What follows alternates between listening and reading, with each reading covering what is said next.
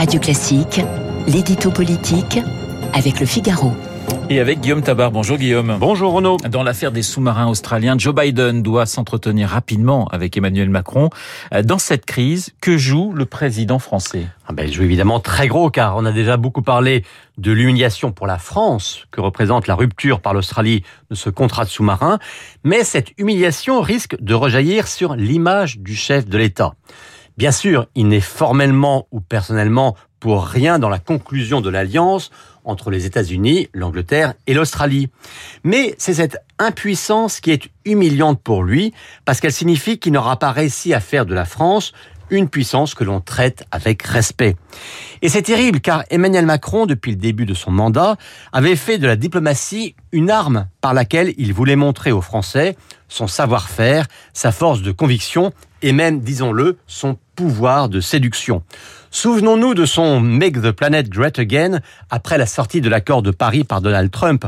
Ça avait du panache et ça avait été remarqué dans le monde entier. Et eh bien là, on est dans la situation exactement inverse. Guillaume, cette vexation peut-elle avoir des répercussions de politique nationale à, sept mois de la présidentielle? Écoutez, on le sait, on ne gagne jamais une présidentielle, une élection nationale sur des questions internationales, mais un revers à l'étranger peut ternir votre image auprès de votre opinion nationale.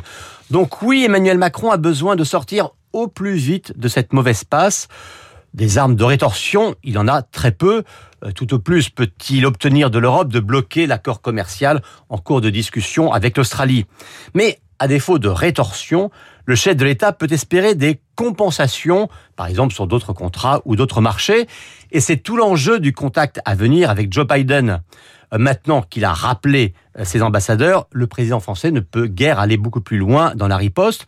Il n'a plus qu'à espérer qu'une volonté d'apaisement du président américain lui évite de perdre la face. Alors sur la scène française, on voit comment certains euh, réclament déjà des commissions d'enquête parlementaire. Alors petite détail technique, hein, ce qu'on appelle le droit de tirage hein, des groupes d'opposition ayant été épuisés, on sait bien que ces demandes n'aboutiront pas. Mais dans un climat de pré-campagne, être interpellé peut suffire déjà à fragiliser Macron. Alors Guillaume, Emmanuel Macron n'a-t-il pas au moins réussi à souder l'Europe autour de lui? Écoutez, c'est vrai qu'Ursula von der Leyen ou le ministre des Affaires étrangères allemand ont dénoncé l'attitude des États-Unis, l'attitude plus que la décision d'ailleurs. Hein. Mais vous noterez que ces réactions ont été très tardives. Il a fallu plus de cinq jours pour qu'ils réagissent.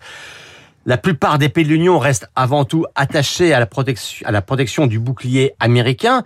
Et donc, derrière les mots, ça n'est toujours pas un conflit Europe-États-Unis, comme Macron voudrait peut-être en faire un, mais ça reste un simple coup de froid entre la France et les États-Unis.